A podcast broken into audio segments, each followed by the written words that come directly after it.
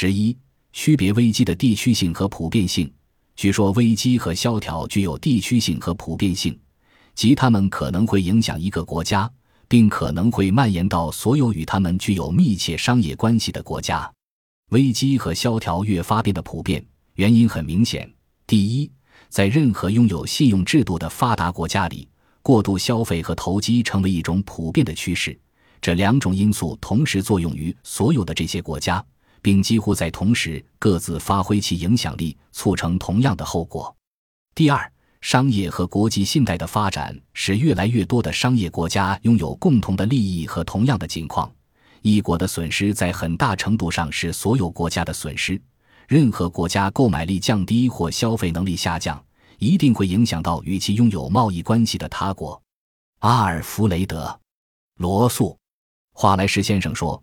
我们已经谈到很多关于各国之间商业往来的好处，然而，商业往来同样会使一国陷入困境，并影响到其他国家。商业往来使各国的命运相连，无论好坏，每个国家的繁荣要取决于其他国家的共同繁荣。如果人们充分理解这一事实，商业很有可能会成为世界和平的缔造者。尽管人们意识到萧条时期变得日益普遍。但不同国家所遭受的影响程度总是相差甚远，我们不应忽略这个事实。当人们指出这些经济灾难会同时发生在许多国家时，人们一直倾向于夸大它的普遍性。如果认真分析，就会清楚地发现，经济灾难在持续时间和程度上不尽相同，同时其发生时间的差别也会引人关注。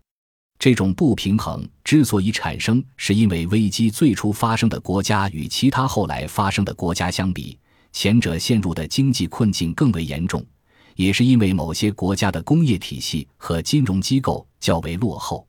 这样一来，承受危机冲击的能力就会有所差别。